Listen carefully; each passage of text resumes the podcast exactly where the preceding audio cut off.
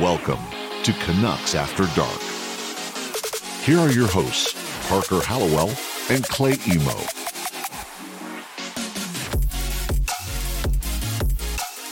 Good evening once again, Vancouver and friends from all over the place. Welcome back to Canucks After Dark, episode number seven here on Monday, May 24th. It is the first episode officially of the Vancouver Canucks off season, so because of that, we have a lot of stuff to talk about here on the 32nd ranked podcast or hockey podcast in all of Hong Kong. Uh, my name is Parker. Uh, you know me as Parker's Pucks, and always, and as always, uh, I am joined by my co-host Canuck Clay Emo. How's it going? in Hong Kong because that means, you know, I'm half Japanese, half Chinese. That means my people, or at least people from where I claim to be from, they're helping us out. They are listening or watching or, or doing something.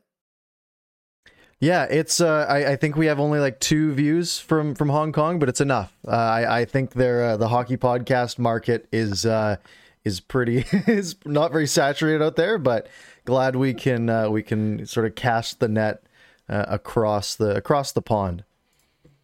Awesome. And before I know you, uh, part of your intro, you like to kind of lay out where people can hear this and watch this, which is all really good. But why don't you tell everyone how special yesterday was for you or why it was special? And I think people want to know.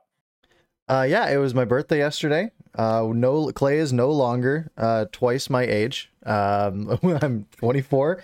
Uh, no, it was great. Uh, it's, I mean, uh, you know, happens every year. Uh, I guess nothing, uh, nothing too special. Yeah, it's basically you can count on Parker's birthday like you can count on a Jim Benning end of the year press conference, which I know we'll get to in a second. Of course. And while we have you all here, everyone in the YouTube chat, of course, we we uh, we love to have you guys around. We can see you all chatting uh, in the chat there. Uh, we're going to talk about a bunch of stuff tonight. Of course, the whole Travis Green thing, Jim Benning thing, uh, the JT Miller thing, a bunch of stuff's happening. There's an Oilers and Jets game going on right now in the over, uh, intermission of second overtime. Oh, so we'll we'll touch on say. that, uh, of course. Um, and uh, yeah, uh, if you are watching afterwards, or if you miss any part of the show, you can uh, you can listen in on your favorite podcast platform. We've been plugging the Apple Podcast reviews, and you guys have not disappointed. Uh, we have a, f- a few more of those to read that we'll get to throughout the show again tonight. But if you want to follow us outside of the show, all of our links are in the description uh, on here, or if you're li- watching the podcast, uh, it's on those as well. By the way, uh, Brad in the chat said he was born on May 23rd as well. He didn't say the year, so happy belated birthday to Brad Yes. Clarkson as well. It's a good date. It's a good good date. Yeah. All we'll- right. We'll give you that. We'll give you that. Is there anything I'm missing that we normally do at the beginning, or are we just ready to dive into some into some stuff here? No, usually you do your intro. I do a quick hello. You mentioned the feedback channels, and uh, no, I think we're good. Uh, you you kind of hinted at what we're going to talk about, so I think we can get right into it. Well, where we there was some news in the upper management and at the coaching level. Where do you want to start with? Do you want to start with the the GM or the coach today? Yeah, let's go GM. We'll go in order. In Oh, we're starting with order if- if- negativity. if you- Let's go. All right. Uh, take it away. so You you introduce the Benning, and I'll introduce the green. How's that? Sure, uh, it's on brand. Uh, so Jim Benning uh, coming back as general manager last year. We got the tweet from Friedman, probably what was that like last Tuesday, um, saying that uh, Jim Benning was told that he would be returning as Canucks GM next season, um, and this was much to the chagrin of Canucks fans. Uh, pretty uh, universally. Uh, I, I I mentioned in the video that I made when that got announced, um, Halford and Brough had run a poll that morning, and it was uh, literally the poll was: Do the Canucks need an extreme makeover in management? Ninety six percent of people said yes. Now, imagine getting ninety six percent of people to agree on anything. It's impossible. You, you can't do it. But Canucks fans over the last seven years uh, have, you know, sort of all trended in this direction. There's a vocal minority of people who uh, still support him, uh, the Caleb's of the world, of course. But uh, it looks like we're in for another potentially wild off season here. Well, uh, and you did a great video, and I think actually last Monday you hinted that you had you're ready to go with whatever the Jim Benning news was, either a extension or not extension, a, a keeping of him or a firing of him. Mhm. And yeah, your video did really well and rightfully so. It was well, well articulated. And needless to say, you were of that 96% majority. Is that fair to say, Parker? That is fair to say. Now the funny thing is, you said I was ready for either scenario. I, the script was written for him getting fired. Um, that oh, that was the same script, just the tone changed. Uh, so Yeah, my, of my- course. because there was that uh, Alex Blair, I think, tweeted out that morning saying, "I'm hearing that there's going to be changes made as soon as today." And so I so that Right. morning I wrote that script up, uh, and then I and then when he got fired, I kind of looked at him like. Well, everything that I said here still works. it's just uh, in a more somber uh, tone. So it's uh, you know uh, it worked out. Uh, the video did well. Of course, there's the few people in the Yeah.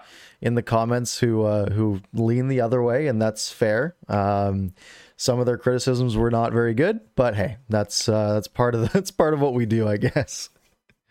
Yeah, and I uh, before we before we talk about Benning and green, I, I must ask you when it comes to content creation, I think people would be interested in this.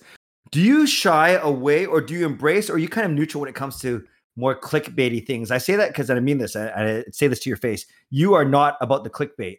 I don't think I am about the clickbait. I know others are, and there's reasons why. You, you know, easy views sometimes, and to each his own. But I, I, I don't.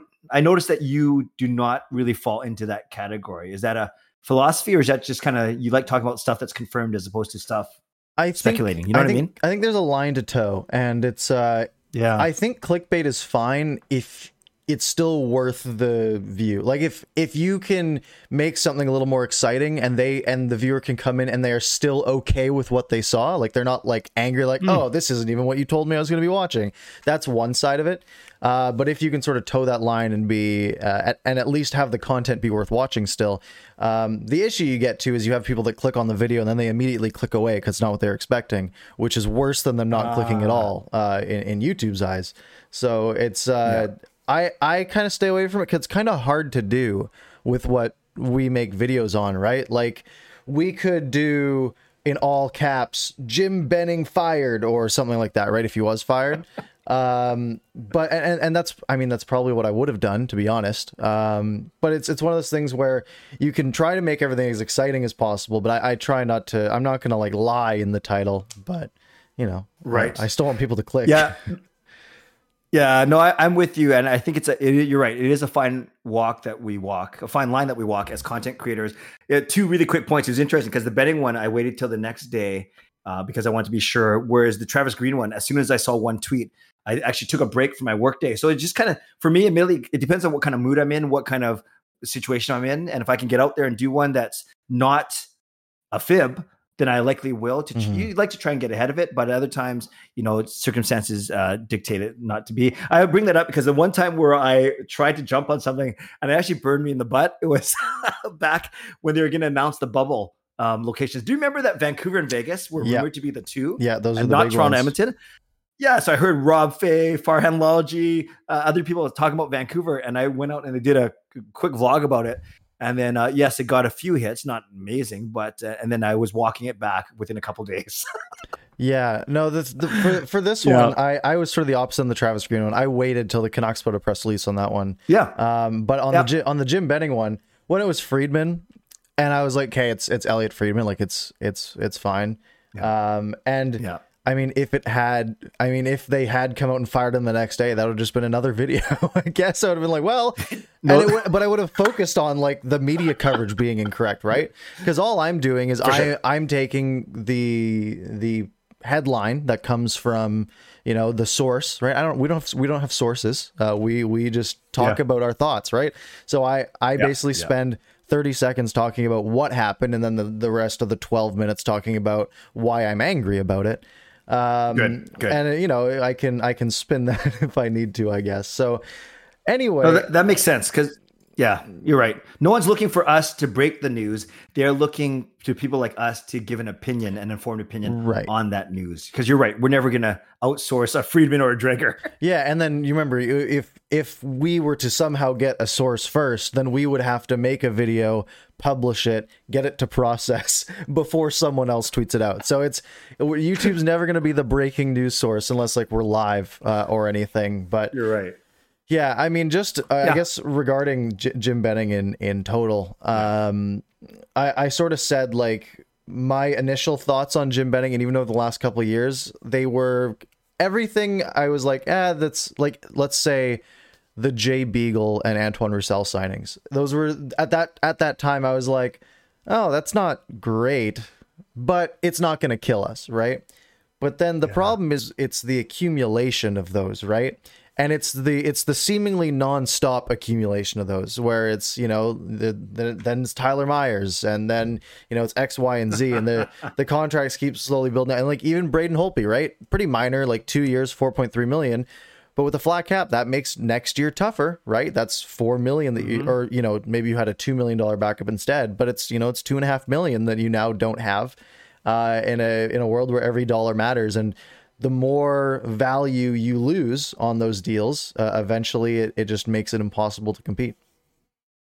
Yes. So when you hear Parker, when you hear Jim Benning said, "We're going to be aggressive. We are going to explore buyouts, trades, free agency," and then you just listed a half dozen contracts that you don't like. How did that make you feel when you heard him say that? Aggression scares me. Um, I Mhm. I respect it because I think you have to, right? He's saying I'm not going to just sit around and do nothing, right? What we heard from that press conference is no, this isn't acceptable, and that's a start, right? And the buyout angle, hearing that is good because that means ownership is maybe loosening the purse strings a little bit. Um, it, it it just is scary because we've seen him we've seen you know him getting burned in the past you know g- going all out for an Erik Gudbranson or um you know like a li- like a second round pick for Linden Vey uh like he his trading track record's not not great but it's also not terrible. He's kind of 50-50 in that in that regards. It's the free agency that scares me. It's uh, going in and him thinking, well, we maybe we have, you know, six million to spend, but we're gonna have to give a guy six years again because that's the only way that they'll come here. And you know, you're looking at a guy who's going to be maybe on the second line for the next two years and then drop down, and then you know we're just we're just repeating this cycle over and over again. So it's mm-hmm. the thing that's the scary thing is it's one more year of Jim Benning, which is like, hey, worst case we lose one more year, but not really because worst case he signs an anchor that goes on six, seven years into the future, uh, and that's where it gets dangerous uh, in my mind. Yeah. Yes.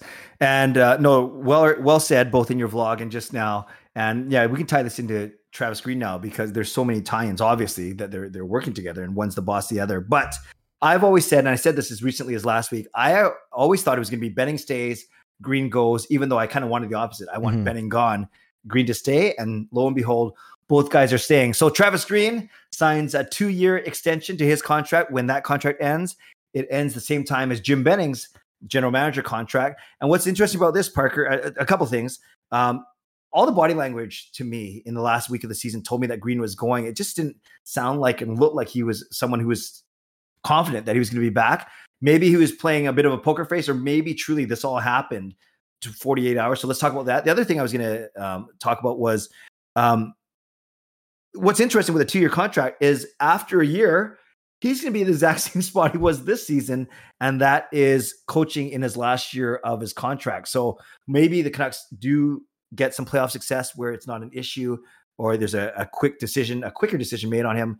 But we could be reliving this all over again in a year from now. So those are two things that really stood out to me. The number one, uh, yeah, that that part, and and the second part about just uh, the fact that this went completely against the grain of what I was feeling and sensing. I don't know about you. I think my my uh, what I feel from it is I think this is ownership being unsure and just sort of kicking the can down the road. And their thought is, Right. well, we have Benning for two more years. And when you know firing a coach and a GM with one year left on their deal happens all the time, right? Uh, 2 not as much uh, potentially. So I think what their thought is is okay, let's give Green two years, uh, Yep. line it up with Benning, and then we can see, right? We can see how next year goes. If it goes really well and they're both doing well, okay, then we'll keep him for that ne- that second year. But if it's you know a tire fire again, and and the team the team has a month where they lose eleven out of thirteen games, then you can you know then you can start saying, okay, now let's start looking elsewhere. Now that they're sort of tied together, um, and we don't have to. And I, I think it's it, it's sort of an indictment on their the way that they structure things. how they're like, mm-hmm. hey, I, I think Travis Green didn't get signed because they weren't sure if they were going to keep Jim Benning. And they do everything on such a tiered structure, right? So they said, until we know that we're keeping Jim Benning around next year. And remember, if Jim Benning was only told that he'd be around next year a week ago, that means that they weren't decided until a week ago yeah. that he was going to stick around. So they made that decision. Then, like two days later, they extend Green, and then now they're looking at all the assistant coaching staff. Uh, and it's one of those things where it's like you know it's it's really pushing things down to the last minute, and that's I think that's really a trend with this whole front office, whether it's ownership, management. It's it's just let's push everything to the last minute and make the decisions when we absolutely have to. Um, and it's uh, it's a weird way to operate in my mind. That is a great point. And you know where else we saw that Parker was was in the summer when they couldn't negotiate with all their UFAs because they're waiting to see what would happen with Oliver Ekman Larsson. You mm-hmm. make a great point, Parker. They, they don't multitask well. No. They don't. And and I know some people think you shouldn't multitask. You should focus on on one thing and do it well. I have time for that, but not if you're running an NHL franchise when you have other people waiting and and ready to pounce on your free agents, whether they're players or coaches. So that's a, I think you make a really good point there about yeah, if they're just waiting, knocking things down off their list one by one, it does set you up for tricky situations. I think the other thing too that stands out for me with this Travis Green thing as well, and Jim Benning actually, bringing both guys back, so no changes yet, and maybe additions to their management structure. I think it's the Aquilini saying, "We know this was a weird year.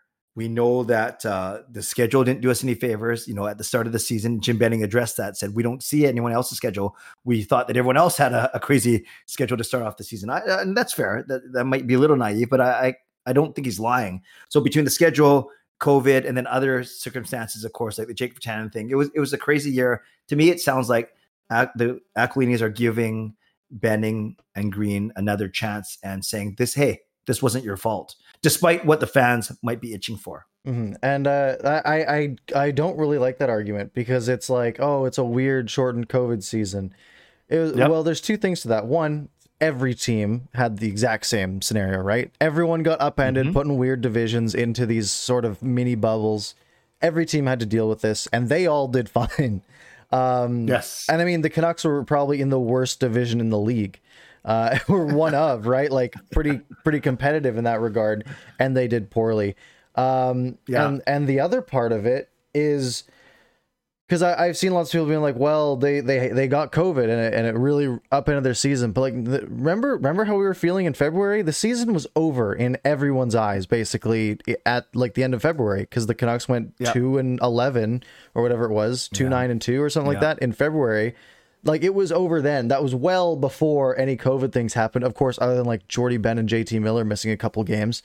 Uh, but that mm-hmm. that wasn't the reason that they that they fell out. Uh, the reason they couldn't play defense for two months, uh, and yes. it's and you know if we're looking at coming back with the same defense or a similar defense again, it's uh, I mean I feel like I feel like this is the conversation that happens every year at this point.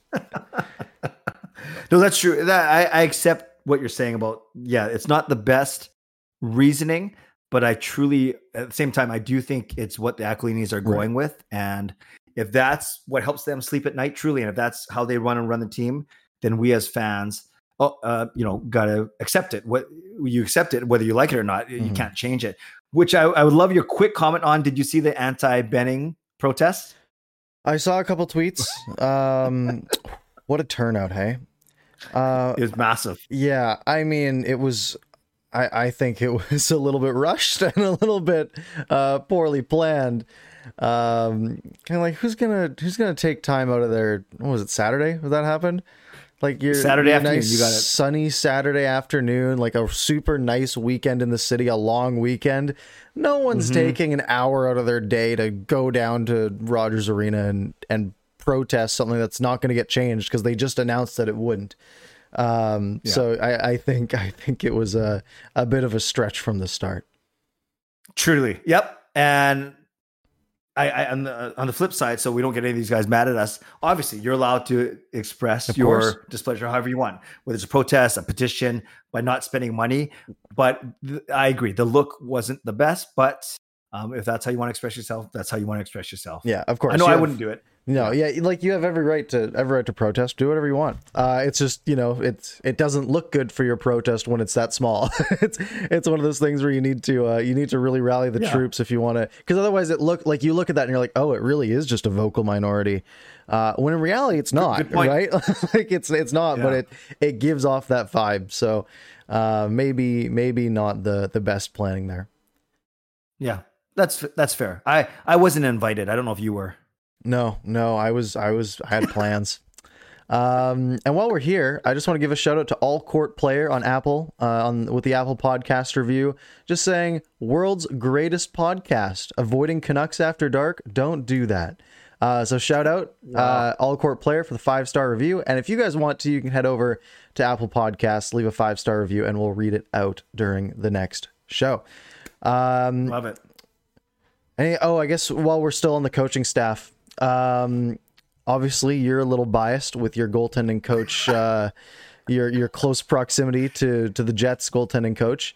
Um, He got some more love today. Well, now he's he was former Jets and former LA, but he got some more love on Hockey Night in Canada today. Actually, did he? I didn't see that. Um, Yeah, I didn't see it either. Yeah, but sorry, didn't mean to interrupt. I What get are your excited. what are your thoughts on the on this uh, this Ian Clark thing? Obviously, they they really have pushed it to the last minute because they waited because again they had to wait to get Benning done and then wait to get Green done. Even though the goalie coach is such a separate thing, like like you look at the Rangers, right? They've had their goalie coach there for like 15 years, uh, and he's survived like four five different head coaches. Um, but apparently, he set a deadline a couple months ago and Yeah. they just ignored it. And now they're going back to them. And you have guys like Thatcher Demko, Braden Holtby, basically begging management to to bring this guy back. Like he's that good. Yeah. That's the crazy part, Parker, is um yeah, they're following your theory of not the opposite of multitasking, I guess single tasking, Mhm. GM, head coach, and scouts, now uh, position coaches and assistant coaches. So you're right. I've heard, and we've all heard that uh, Ian Clark put a what do they call it, seven post, a deadline on the team. They missed that deadline to come up with a final agreement. I've heard he's pretty upset um, that that things haven't worked out yet. Um, I've heard that from multiple people, and not just people that have in the industry. They've hinted at it, but I've also heard from people who know people. But you can take that for what it's worth. But yes, he, he's good. He, you're right. And just because Benning and Green and were their negotiations or their futures were uncertain, it didn't mean you couldn't lock up your goaltending coach. And to hear Demko talk using the word desperately, right? And Holtby, a mm-hmm. veteran coach who's won a Vezina Stanley Cup, saying, you know, I, I like working with this guy. We need this guy. That says a lot. Just like the coaches went to to bat for Green, the Mhm. goalies are going to bat for Ian Clark, and that says a lot. Now, of course, yes, you hinted at it, and for anyone who doesn't know, somehow you don't know because I talk about it every two days on, on Twitter. My first cousin Dusty is a former goaltending coach for the Jets and the LA Kings, and he's worked with a lot with Jack Campbell when Jack Campbell was with the Kings organization. That's why with Campbell's emergence with the Toronto Maple Leafs. Um, they, he got some love last month when Toronto, uh, when Campbell went to the team, and he got some love again today, saying that uh, you know he worked for with them for three years in LA. So I there's just you know obviously if Ian Clark doesn't come back, I would love it. I would absolutely love it, and I know my cousin Dusty would love it. A chance to coach in his hometown for the team that he, he was a fan of growing up. There's a tiny, tiny, tiny, tiny small part of me that says if Clark goes on and Dusty somehow gets the job, if he does poorly, you know, I'm afraid that people are going to turn on him. But I no, I'm not going to worry about that until way later.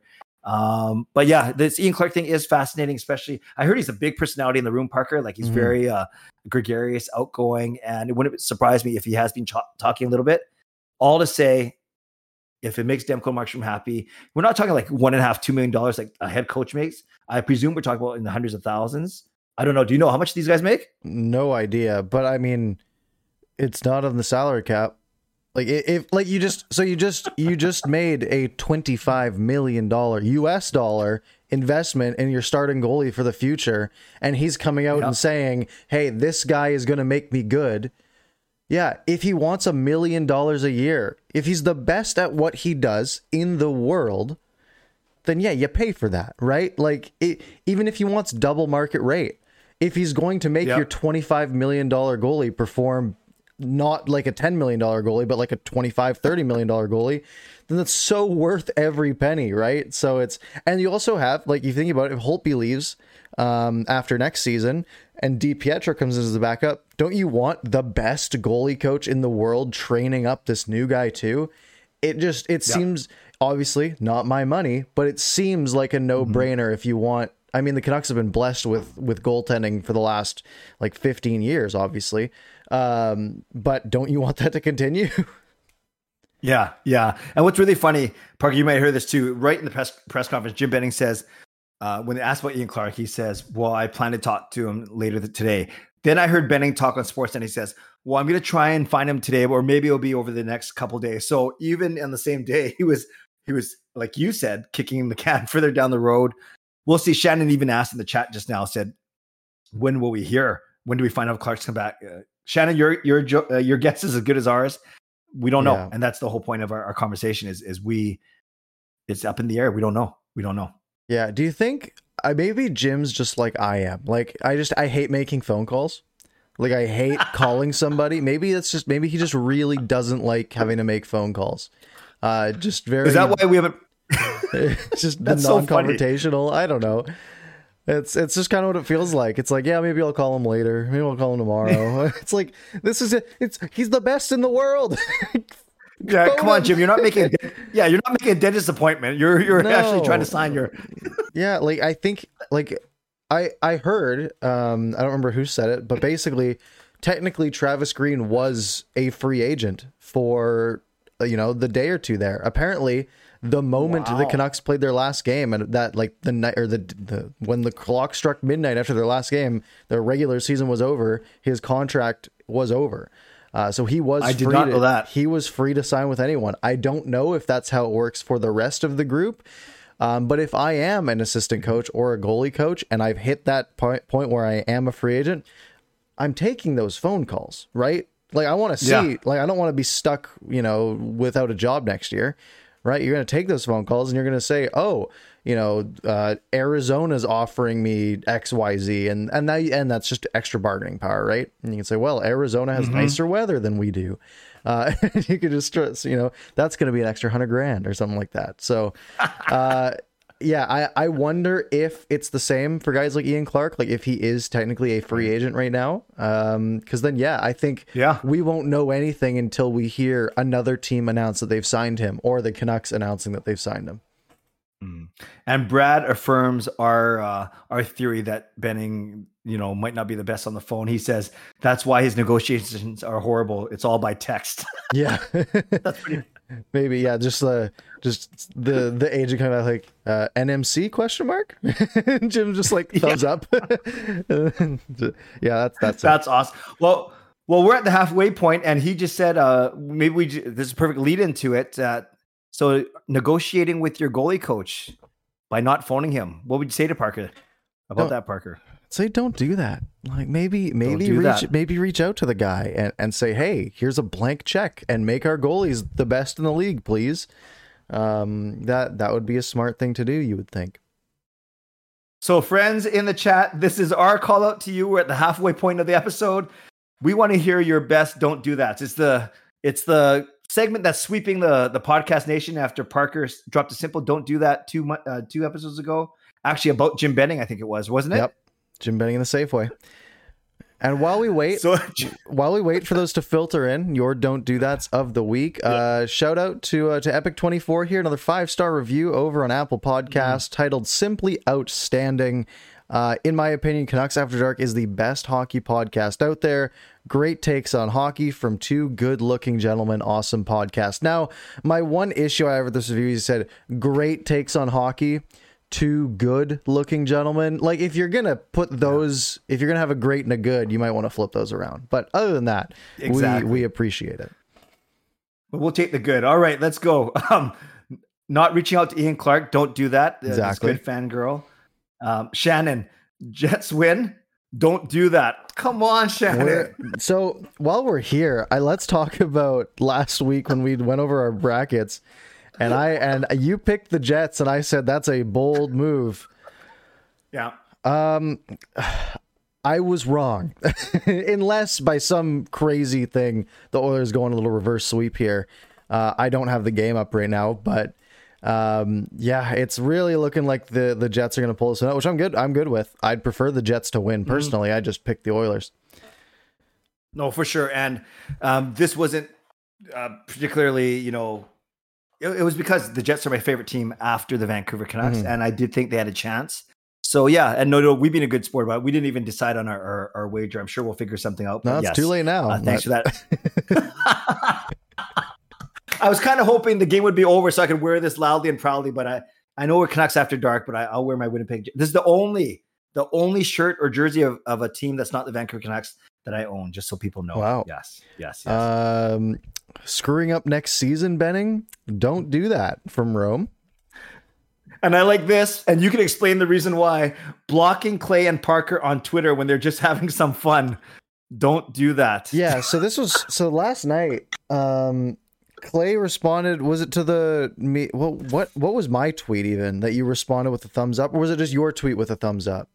No, I think it was Happy Birthday, Parker. Thumbs yeah, up. Yeah. And then uh, a guy went in and he responded and he said some offensive words and said, "Stop sharing this expletive expletive gif or whatever." Uh, and I just responded. I had, I had a couple cocktails. It was my birthday, and I was and I was just I was feeling a little. I was like, "What what is this guy doing?" So I went in there. I'm like, "Sheesh, dude! Like we're just like we're just hanging out, having some fun." And then I go back and try to look at it because again, I don't remember what he said because he blocked me. I can't see Yeah. it anymore. So Yeah. uh, I thought that was pretty Yeah. funny, pretty soft, but you know. Well, he used yeah, he used two adjectives. One I can say here is creepy. He he said that. Mm-hmm. Uh, but the other one he used uh, probably uh, that is a homophobic homophobic slur. So we Yeah. won't say that. We don't Uh, stand don't do for that Yeah. So yeah, no, no, don't do that. Don't do that. Here's one. Uh, move Miller back to the wing. Don't do that. Put Petey on the wing. Interesting. Yeah, I do I like what, talk about JT. Yeah. I do like how they sort of did that last year, where they basically just had Miller taking faceoffs because for some reason Pettersson's good at everything except faceoffs. Um, and then so they just put Miller in for the faceoffs, but then Pedersen was still playing the role of center, which I liked. Um, which I think I think they're good to try that again. It's going to be interesting, really. It's going to depend on what pieces are available to to plug together, right? Like if you want to keep you know Pettersson and Boeser together, are you going to put them with a Miller? You could try it with Horvat, although Horvat and Hoglander work together. Although I think Hoglander would work well with anybody, his play style. yes. Um, I think it's going to be a real interesting. Uh, it's going to be a real interesting training camp and off season just to see what pieces we have, especially with Benning saying he wants to go get more speed and skill in the top six. Finally, Yes. speed and skill, not meat and potatoes. That's great to hear. Now you mentioned J. I saw you put JT Miller and his supposed supposed is the keyword trade request or trade desire. Uh, you put that in the show notes. Why don't you open that part up? Uh, good segue there. Yeah, I just also Cyrus saying not starting Canucks after dark with the Clay thumbs up meme. Don't do that. I did I did skip the Clay thumbs up meme today. I was I was kind of Yeah. I was kind of panicking and forgetting which buttons to press and I forgot to unmute Clay for the first 5 seconds again. I just, Oh, great. just- I'm sorry about that. I'll cut it from the podcast version so it'll sound fine. Uh, but yeah, no, we're uh, I'll I'll try to remember for next week. But yeah, we're talking about JT Miller here. Um and it came out um, or it didn't really come out, but it was being discussed that um, someone didn't want to come back, and basically the rumor mill swirled into being JT Miller. Um, and then he goes and he talks directly with Elliotte Friedman, apparently, and gives him a nice statement. I don't have it uh, verbatim in front of you. Basically said, "Nope, uh, I love it here. Uh, I'm not looking for a trade." Right. Did you believe it at all when you first heard it? I know it, was only out there for a couple days, but Uh, yeah, I mean, I I usually take everything like anything rumory. It's like usually those things don't come to fruition, anyways. Um, so I kind of looked at it and I'm like, oh, that's. It's almost I almost take it personally. I'm like, oh, we weren't good enough for him. Like, uh, but no, I think um, you know, if he, I I I never blame the players if they want out of somewhere because like maybe it's a family thing. Maybe it's you know the guy's you know he played for Tampa and then he's now he's like 28 and now he's playing for a team that you know finished last in the worst division in hockey. Um, and you know it's uh, that's tough, right? You go from this sort of winning environment to basically having to try to carry a team and and it's a frustrating year, right? Like um, you know, you look at guys like Nate Schmidt, and apparently he's sort of rumored in that same vein right now. Um, and it's like, yeah, well, if I'm Nate Schmidt, I just went from playing for Vegas, who has been a contender every year they've existed, and then getting traded to the team that almost beat us last year, thinking, wow, these guys are like on the up and up and they're up and coming and they're really good.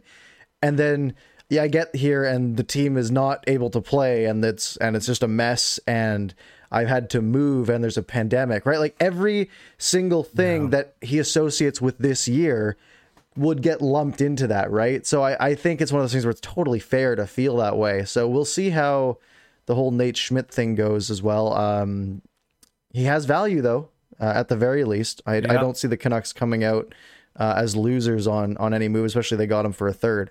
Uh, so it'll yes. be it'll be interesting to see what happens there. And a great reminder, Parker, that um, yeah, it's not just what we see on the ice. We don't know what's happening with these players' families, with their personal lives. With uh, yeah, you never know. Uh, great point about coming from perennial Stanley Cup contenders to bottom dwellers, uh, what basement dwellers, whatever mm-hmm. it is. There's more than just what we see, and and the thing is, that's that's kind of my point with the whole JT Miller thing. I think people kind of they see the way that he's so animated on the ice, the the way that he might pout when he when he when something bad happens or a bad giveaway or bad turnover here or there, which Travis Green seems fine with. He says he's going to make a lot of good plays, but he's going to also make you know some mistakes, and and Travis Green can live with that. Regardless, you see how animated his body language, the way he people can feed into that or lead, uh, you know, you know, take lead from that, and you see that from JT Miller. You say, oh, someone wants to be traded and it might be a veteran guy, it's probably him. So I think that's how rumors get started and mm-hmm. perpetuated. And uh, to me, it was refreshing that he actually spoke to Elliotte Friedman the very next day and said, "No, I want to be here. I really like it here." Now, um, he's probably got six million dollars, or what? What does he make? Five point two five or something like that. He, he, does well, right? Eight, maybe. Okay, okay. Maybe so it's, it's good. You know, you don't want. Yeah, yeah you're right. I, I just think. Uh, and he's got what three years left? Same expires uh, same as Bo, right? Two, two years more after. Yeah, so two more basically. Okay. Yeah, that's right. We're set up where Boeser expires, and then and then yeah, Horvat and Miller. So there we go. I, I was my point is I was glad to see him address it right away. The Nate Schmidt one is interesting too, if that's the case, because uh, yeah, he, he has so much more potential to do so much more. He had a rough start to the season for sure. He did, but I think it, I think he adjusted well, right? We we were promised Nate Schmidt is this like guy who wasn't great defensively, but he had a lot of offensive upside, and the offense didn't really work. Uh, but he then turned into a pretty good defensive defenseman, other than like the seven goals that got scored by going off of him in weird ways, um, which was just bizarre. Uh, but I, I think he like I had him as my as my best D man for the year. I think he was mm-hmm. just always solid and and maybe that's not good enough, but I think the rest of the defense wasn't good enough as well. Sort of a low bar to clear. Um, but I do think you know I think that he's a, a valuable player for sure. Yes. No, I agree. I agree. Um, it's funny you say that, that seven goals off of him. Edler, except for that very last goal in the very, you know, one of the very last games, he'll try and block every shot under the sun and nothing will go off of him into the net. And then Schmidt is not trying to block every shot. And yeah. yes, six or seven go in off of him. It's funny how that works. Yeah, poor guy. uh, Uh, all right. Anything else like that we're really looking forward to? I mean, you mentioned you mentioned Edler. Um, what do you think happens yeah. there? Yeah, I'll admit I've been the first to say that I thought if he didn't play with the Canucks again that he would retire, but I was completely wrong. I'll admit it. I was 100% uh, wrong. He flat out said, Uh, "I haven't talked to the Canucks yet. I'd like to come back. I like it here. My family likes it here." But he also said, "I'm not done playing. I'm not going to retire." So then, then the question becomes do the Canucks bring him back? And if so, at what number? I, I, I vlogged about it yesterday. I said I'd bring him back one or two years max, but no more than two million dollars. That puts him at one third of the six million he made this season. And it's not a perfect formula, but Travis Hamonic made 3.9 last year, comes to us in a 1.25. That's basically th- a third as well. So if would either take two million? I don't know. That seems like quite a big of a drop, but it's been done before, I guess. Yeah, I if if I'm Alex Edler's agent, I am looking at that and saying, okay, well, he played like you know 25 minutes a night for you, uh, and he was like yep. one of your best defensemen again. Uh, like yes. right. So I think I think they have uh, they have a case to be made. Uh, So you're you were saying though, yeah, he played a lot of minutes, uh, all the shutdown situations, number one penalty killer. So Mhm. you're saying, yeah, pay us. however, Yeah. if he wants to stay okay. in Vancouver, he's going to have to take that Yep. cut, which I'd be fine. And what's with. it? uh, Hometown di- hometown discount versus a hometown like uh, you don't want to get taken advantage of. So Right. yeah. what the number's going to be? Yeah, I don't know.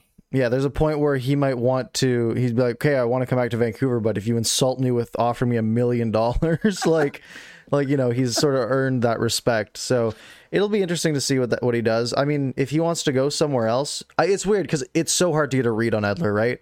Like he's just always so stoic and just sort of like a blank face, and he's like. Like he could say like, yeah, I want to go chase a Stanley Cup, and I'd be like, all right, I believe him. Or he say, I just want to stay in Vancouver forever. I'd be like, all right, I believe him. Like it's like he's just, uh, I, I, it's so hard to tell what he what he's gonna do, but it'll be, Yeah. it'll be interesting to see. It's working out perfectly. Edmonton and uh, and Winnipeg going to a third overtime. Intermission is about 17 or 18 minutes, so we can sign off in about 20 minutes, and we can actually catch. The, not that we would do it just for that, but you know what I mean. Folks, I gotta, I gotta go to bed at some point. Jeez, if this game goes on till Travis like Hamonic, midnight, would would you bring Travis Hamonic back? um, I would, but I wouldn't like. I think he's a good player, and I would. I'm not saying like, oh, they should just bring him back. But again, it's it all comes down to getting positive value out of your contracts, right? In a salary cap world, the skill, the the goodness of your players doesn't really matter. It's it's how much value you get from the contract, right? So if every team is spending the same amount of money, the team with the most value is going to be the best team. So uh, if Yeah. you're if you're getting him for like something like two again, sure, fine, right? But if if he's if he wants to get back up to that three three and a half number that he was close to before, again, he has every right to do that. And if I were him, that's what I'd be trying to do. Um, but he's also Right. said that he wants to stay in Western Canada. That's where his family is. So that's sort of like Winnipeg, basically Winnipeg or West from there. So it gives him like four options. Um, Yep. and if you know if that's again, it he's kind of um, outbidding himself if he does that, like saying like, oh, I'll only go to like these four teams. Like, all right, good luck. But yeah, I think I think he's good enough to get a, to get a raise from what he was this year. I think he'll get a raise as well. I don't know if it's going to be very close to what he used to got. But the interesting thing is, my my point, I guess, is if you bring Hamonic back, whatever, say 1.5, 2 million, whatever, and you bring Edler back, then you basically have the same decor, except you're replacing Jordie Benn with Jack Rathbone in your, in your top six, right? And that, that's basically what it's going to look like. And Juolevi will still be on the outside looking in. And people push, a couple people pushed back me and said, if you bring Edler back, how are you going to develop Juolevi? And I said, that's a really good question. Well, does is the organization even care about Juolevi anymore? Uh, I know lots Yeah. of the fan base really doesn't after his last few games. Yeah. Um, I mean, we're getting to that point, right? Like he's what, like 22, Mm-hmm. Right? Like we're getting to that point Yeah. where players don't go a lot farther from here. And if you're thinking, okay, you might still get a little better, okay, and then be what, like a five, six defenseman? Well, you can just go get one of those in free agency for a million and a half dollars at any point, right? That's not like a, a Yeah. core piece that you need to focus on. Uh, it really depends on what, what the organi- organization thinks of him. I'm fine with him not being in the starting lineup next year. I think it's an indictment if he Mm-hmm. is. Like if if management comes back and and Juolevi's our best option for number three on the left, it's like, okay, well, Yep. clearly you didn't do that much in the offseason then because this defense is already bad and it's not going to get much better if we're not improving it. Sure. I hear you. That makes sense. I think we got time for one more quick topic, Parker, before we go to the people. Does it sound good? Sure. Which one do you want to All right. on here? What stood up? Let's let's talk about the NHL playoffs. We've we've done good forty to forty five minutes on the Canucks. What's stood out to you uh, from the playoffs so far? Florida is a hockey state. Man, those are some good games. Uh, I am so I, I'm really glad that this series has finally happened and it's been as close as it as it is. Um, Florida Florida's really given a run for their money. Uh, you know, it's three two going into Game Six on Wednesday, I think. Um, but they've been they've been good hockey games. Uh, that's Yeah. that's been my main one. Also, I called the sweep Avs over Blues. So I that was my first one that I got right. Uh, man, that wasn't Yes. close. Yeah, that's one of two things that stood out to me, Parker, is just how powerful Colorado is. Anytime St. Louis ever took a lead or it looked like they're going to come back in the game, Colorado just snuffed it out. So they, you know, it's only been one series, but how can you bet against them right now? The other thing I was going to say is that in the East, and this, I guess, shouldn't be a surprise, but I was surprised that Pittsburgh and Washington, the two quote favorites, one of them's out and one of them's on the verge of being eliminated in Washington and Pittsburgh, whereas the Boston the Islanders, they look like as three and four teams they can move on. Although that was the tightest division, so it's not like the biggest upset ever. But in terms of seedings, eh, the two underdogs could go through in that division. So those are the 2 mm-hmm. things that stood out to me. Yeah, I had Boston over Washington. Um, yeah, I I I was like they they're the better team. Uh, but I thought it would take. I didn't think it would be over in five. I thought this was.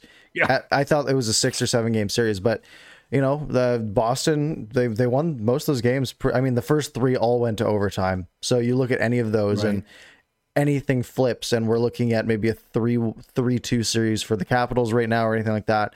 Um, but you know, you, you play the game, you see how it goes, and uh, and and Boston pull it out. And if we look at the Penguins and Islanders, um, the Islanders just don't have much like pizzazz to them. You know, like they're a very yeah they're the, they're like the Minnesota Wild uh, before they had Kaprizov, yes. right? They're kind of like they're basically the Minnesota Wild, right? Like they have Kaprizov mm-hmm. and the Islanders have Barzal, and then like everyone else is just depth, depth, depth. Um, mm-hmm. And but we look, we I mean, we look at the Islanders and Penguins. Like that game today went to double overtime. If if if Pittsburgh scores, then they're up three two, uh, and it's you know both of the overtime games have gone to the Islanders there. Um, again, I, I have trouble counting out uh, Crosby and Malkin, but you look at the goaltending, and uh, the goaltending has not been good uh, for Tristan Jarry. Yes. No, well said. And it's funny you mentioned how obviously that's the whole point of overtime. It can go either way, but my my son Sean, he has a coworker who's a big Edmonton Oilers fan, and they're they're texting back and forth. And uh, Sean's friend basically said, "Yeah, well, Edmonton could easily be up two one or three nothing this year. Yeah, that's true, but that's why but they aren't. That's why overtime is so obviously yeah, pivotal. Yeah, that's yeah. the whole point. Man, this yeah, I this this Oilers Jets series is is crazy. I I mean that's I watched it last night. Uh, and I just when I went to overtime, I I threw it on and I was I was excited. I was fired up. That the Jets won. Um, because I it's just the I'm not an Edmonton fan, right? Uh, I I love yeah. watching Connor McDavid, but I think it's I, I think it's kind of beautiful to watch this player who is so good just be dragged down by this team that's just been pretty poorly built, right? They have all the pieces, mm-hmm. right? You have McDavid and Draisaitl, you have Darnell Nurse, one of the best defensemen in the league this year. You have yep. Mike, Mike, Smith, who was pretty good. Um, I mean, Koskinen has been awful, but you know they they have we think of as all the pieces but then below that like it's just a bunch of nothing. And it's it's very similar to what the Canucks have going on right now right? Like if you look at you know McDavid Draisaitl Yamamoto Nugent Hopkins then you look at like Pettersson, Boeser Miller uh, Hoglander Horvat uh, Hughes yep. right? Like that so like the cores are there and it's building around that. And if you can't build mm-hmm. around your core then you're not going to get anywhere. And I, I, I think it's sort of a a pretty good parallel uh, that we're seeing here. Indeed. I just hope uh, as long as we get more playoff success than them faster yes i'll be okay with it. That would be that would be good. All right. All right we got 10 and and chris agrees with you. Parker on point on mcdavid. Very good. So we got 10 minutes. Should we go to the people? Absolutely Anything you found here so far? No, people, that's your cue. Uh, start typing in some good questions for us, and we will happily. Oh, Fangirl starts us off. Parker start us off. Thoughts on the lack of draft lottery luck for our Vancouver Canucks? Uh, it's. I mean, it's it's a bunch of ping pong balls. Uh, like at the end of the day, it's. Uh, it's I, it's not rigged. I'll tell you that much. Uh, it's uh, a bunch of lawyers in a room. It's it's pretty funny that like these are lawyers probably you know probably billing like a thousand bucks an hour sitting there with their these like yeah. little pay, pages with number combos on them. Uh it's unfortunate. Uh and i mean we're looking at this year and what are the canucks? Like a 9% chance to move into the top two. So like it's not yeah. it's it's it's probably not gonna happen. Uh and it's one of those things right. where it's like yeah that's life. The canucks are gonna pick top 10 uh and then you know that's that's just the way it is. Mm-hmm. very good Justin says thoughts on Kadri's appealing, Kadri appealing his eight game suspension. I'll start this one off and then I can uh, go to you, obviously. Uh, I don't blame him. Obviously, he wants to play. Uh, Colorado wants him in the lineup, so there's no harm. It's not like they're going to make the the suspension any worse by him appealing. Eight games, I thought was it was harsh yet it was justified. Using that whole theory that you taught me, one game equals four regular regular season games. That's like 32 games. So that seems really harsh, but I, I see where the whole reasoning was that he's a repeat offender and three times in the playoffs now, three times a regular season. That's bad. All checks to the head. It's not a good look. So I don't blame him for appealing it. I don't know if it's going to be successful, but it can't get any worse. I guess is my point. Yeah, I mean, if you're if you're the NHL and you're looking at this guy, I mean, we don't know what lens the NHL Department of Player Safety sees anything through, to be honest. Um, but they, yep. they, you're looking at this guy and he goes and he makes a bad play in the playoffs and injures someone a few years ago, uh, and then he does mm-hmm. it again and you ramp it up a little bit again, and then he does it again, and it's getting to the point where you know there's a trend here, right? And if the guy's not going to learn from the first two suspensions, sometimes you got to really ratchet it up and be like, hey, what point, when is he going to get it, right? When is he going to understand yeah. that he's crossing this line? Uh, and uh, we'll see if he gets it this time. Uh, he has every right to appeal it, and he should. I, like, I mean, he should, but like, why wouldn't he? Uh, yep. If he wants to play yes, in the playoffs. Exactly. Um, and we've seen some of these go where sometimes the appeal process takes a long time. I mean, we've seen, I don't remember exactly what scenario it was, but there was one where a guy got suspended and then he appealed it, but the suspension had already run out, but the appeal went through. So we got like the money back, but like that was it. Oh, weird. Um, yeah. But there's no salary in the playoffs, right? They just get a per diem. So it's, uh, right, right. I, I think, I think they might like knock it down to six and just be like, there, you got your appeal. But it's it's the whole appeal process is so wild to me in the NHLPA, right? Because it's a union that's that's yeah. there to protect the players. But like yeah. helping this guy appeal his eight game suspension is just like, yeah, we're helping you get out of this heinous act you did to this other part of our union, and it's like it's such a weird, weird scenario uh, in my mind. Mm-hmm. For sure, I can knock off two pretty quick. DSL says, "Did you see the picture of Dusty Emo with Jack Campbell during the Leafs and Habs game?" I did not see that DSL, but I, we've talked about that very quickly at the start of the stream. That yes, um, uh, Jack Campbell does give a lot of credit to my cousin Dusty for working with him in LA, which is cool. Uh, Dexter asked Clay, "Have you ever told Parker about the car crash that happened on your stream?" I'll just do this for 30 seconds. I was streaming after a game in the bubble playoff game in the living room. We live about uh, 50 meters from a main road, and you could hear the squealing of tires and then a a big crash on my stream. So in the middle of my stream, I went out to check to make sure everyone was okay. There's some other people out there. Thankfully, everyone was. Came back and resumed my stream, but it was just it was it was shocking how loud because I don't live right on the main road. Mm-hmm. I, I live recessed in a little bit in a complex, but to hear it was like live, uh, you know, breaking news on yeah. IMO TV or something. Yeah, it was Car Pretty crashes, crazy. car yes. crashes are surprisingly loud. We had one uh, on our yes. street because I used to live on sort of a main road in my old place, and mm-hmm. I I heard yeah you hear the squeal and then you just hear a like a crunch, and I and I go outside and I'm looking and it's like it's like a block down the road and I'm like in a basement in the back room and I could hear it and it's you know it's aggressive oh. but yeah no it's, it's, very very scary. Yeah. Here's a good one uh, from M Santo. You can start this one. Oh, actually, I wanted to get to Brad's first. What kind of impact is Podkolzin going to have next season, and it will be the same impact or better or worse than Nils Hoglander this season? I don't want to get my expectations too high. Uh, we look at Nils Hoglander no. and he he overachieved, and I mean uh, we've kind of gotten lucky in this, right? Like Brock Boeser came in for a few games at the end of one year, and then in his rookie season, and he was way better than we thought. Elias Pettersson, way better than we thought. Quinn Hughes, even better than we thought. Uh, and I think we're getting so spoiled with all of these guys blowing away our expectations that our expectations are getting a little up there. I'm seeing Pod mm. Colson like like he's he's gonna be like 20 years old coming to the NHL uh, from Russia, where he was playing like six minutes a night. Um, I I'm gonna I'm just gonna be happy if he if he makes the team and he's on like the third line and he's playing, you know, 14 minutes a night and he's getting experience. And if he comes out and he's better than we are hoping, and what we're actually hoping is, you know, he he scores, you know, maybe a similar pace to Hoglander, scores like 15, 20 goals, then I think we're we're all stoked on that. Um, but I I don't want everyone to be like, you know, he comes out and he doesn't score in his first three games. And everyone's like, oh, well, like all of our other prospects scored their first game. What's going on here? Uh, the Canucks have been very lucky with the guys coming through that have uh, that have that have really impressed to start their careers. So uh, don't I don't think we should be writing anyone off uh, that quick. Yes, and a lot of people using that Bo Horvat comparison, where Horvat came in on the fourth line, worked his way all the way up the lineup, and now look at him a bona fide second line center.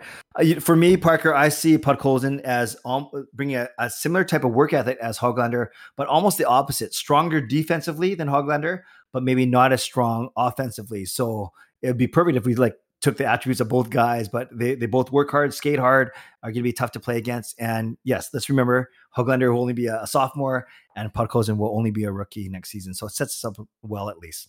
Yeah, he's gonna. I'm just excited. It's always exciting to see how their playstyle translates. Right, we're go. We're seeing a guy yes. who, I mean, every time we we've we've looked at any clips of him, it's literally he just looks like he's trying so hard. like he's just always just he has one speed and it's just go and he's always going. Uh, and you know that's that's what Hoglander's been, right? He's just he's just outworking everybody. He's got that like sort of young energy uh, that you know some of the older guys don't have anymore. But uh, yeah, yeah, we can we can hope for the best. And let's end with these two. Uh, M. Santos says this: Can Francesco ever win back the fans? And and Natasha asks, uh, we talked talked about Green returning, but do, what will it mean for team morale and or play. Well, I can take the green one for sure. I, I think the players really like him. We mm-hmm. saw that he can make adjustments. Maybe you know, I think some people think Green may be slow to make adjustments in game, but we know he prepares well. We know that he goes to bat for his players, protects them well with the media. And um, we know that players like to play for him, and they've, they've said as much. And you heard it especially in the in the season-ending media availability. So I, I do think that Green coming back is is a is a good thing and I think the players uh, will be the most happy about it. I don't. I'm not sure mm-hmm. if you mm-hmm. agree with that, Parker. Yeah, for sure. I think I think the players really really like him, and you know he he was in the league, you know, a few years ago, like ten years ago. Um, I, yeah, he, the the players like him, and it shows. Uh, so morale wise, yeah. I think it's great. Um, as for his coaching, I think he's I think he's kind of a basic coach. Um, but mm-hmm. you know he's he's only coached in the NHL for four years, right? The guy's young. Like yeah. it takes a while to you know, go to the best uh, best league in the world and, and be a good coach. Um, M. Santos uh, comment on can Francesco ever win back the fans? Yeah, uh, a lot would need to go right. Um, seats got to be blue. Let's start there. Uh, get rid of those burgundy seats. Make them exciting. Do something fun. Um, I mean, if he goes back to being like if this team were to turn into another like team like the 2011 team then yeah of course he'll win back the fans right if the team ends up being successful mm-hmm. and they're spying to the cap and every game's a sellout again and the team's competing for a stanley cup and he's paying all the bills and uh, the the team is being built well, then yeah, no one's gonna care about his meddling or anything like that. Because ten years ago we yes. didn't, right? It was oh the team's really good and they have a chance to to win the thing, right? Who like and we have an owner that's spending the money, right? And and you look mm-hmm. at those those comments uh, that have said, um, you know, ten years ago the Canucks were the like the organization like top tier of the NHL, and now they're like bottom tier of the NHL success changes a lot of people's opinions really fast. Uh, I think.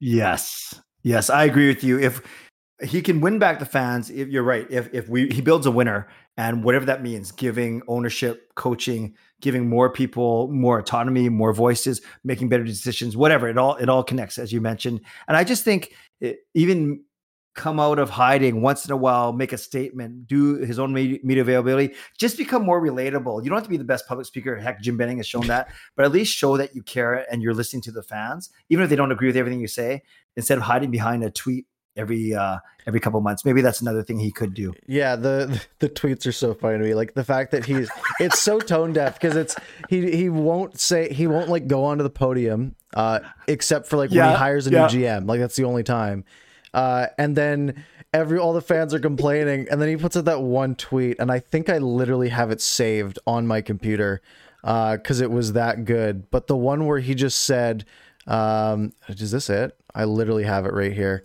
Um, happy that Travis Boyd became available to bolster our group. Injuries! Exclamation point. Uh, like, I'll, I'll put this on the screen while we're here. Like the, this tweet, like it's so tone deaf. It's like, see, injuries, guys. We have injury problems. It's like, yeah, because there's not enough depth on the team. Uh, yeah, so it's uh, it's it's pretty funny. But yeah, I think just being more relatable and being you know, coming out and saying, like, get, let us hear your voice. Be like, yeah, no, I understand. You guys are frustrated and we want to win too, uh, which is what he said Yeah. in the statement. But it would be nice to hear it out of his mouth and out of a carefully crafted PR statement, basically. Yeah, and I'm not uh, I'm not sure anyone's ever used Travis Boyd and bolster in the same sentence. So uh, we'll see No. what happens there. No, that didn't. That's an experiment that's over. I'll tell you that much. Wow, exciting stuff. It was a, definitely an eventful week in in uh, the Canucks land, and uh, one of actually eventful week, but not a lot of change when you think about it. No, a lot happened and really nothing happened at the same time. It's crazy. uh, a lot of news about nothing changing. Uh, and I think uh, I think that's going to be where we sort of wrap this one up. Uh, another, you know, the the off season goes on. Uh, we're going to probably go watch this Jets Oilers game. Before we wrap up, shout out to Justin. He left a really long review on our Apple Podcasts, uh, and I will read it quite quickly if I can. But he said a definite must listen for it. any hockey or Canucks fan. This collaboration is what happens when you combine two local legends. Now, I've only been making videos for five months, so chill out on the legends thing. Uh, their insight and passion is clearly evident in a beautiful combination, unmatched by any tag team duo. They work off each other's fandom and humor in a great display of team chemistry. Their insight into the Canucks is top notch for any Canucks diehard or hockey fan in general, and their humor never ceases to amuse even the most cynical of fans. I highly recommend this podcast to any hockey fan, but especially if you're looking for some great Canucks content. These two legends are stars in their own, their hon- and their hard work, both independently as content creators, come together in a beautiful partnership, unlike any out there today. Keep up the great work and go Canucks go. We need to hire this guy Wow. for our just for like our YouTube descriptions, like anything PR related. I think Justin's our guy. But Justin, thank you, very kind. Uh, that if that doesn't Yes. get people to listen to the show, I don't know what will. I feel horrible. He left that amazing review, and I didn't a- ask his question. Ah, we'll get you next week.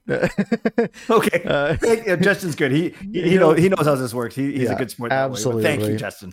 and thank you everyone who came and and uh, and and hung out and watched the show. If you joined late and you missed any part of it, like Edmund did, I saw that you joined uh, super late, and we're sorry you missed a lot. But you can just rewind. It's YouTube. You can go back to the beginning and watch it, or if you want to wait till the morning tomorrow, it'll be up on Apple Podcasts, Google Podcasts, all the podcast apps, Spotify. It's all there, so you can go find it later on and go leave a five star review on Apple Podcasts, like Justin did uh, and uh, we'll read it out on the show next week. So thank you guys very much for hanging out. Clay, anything else you wanted to say?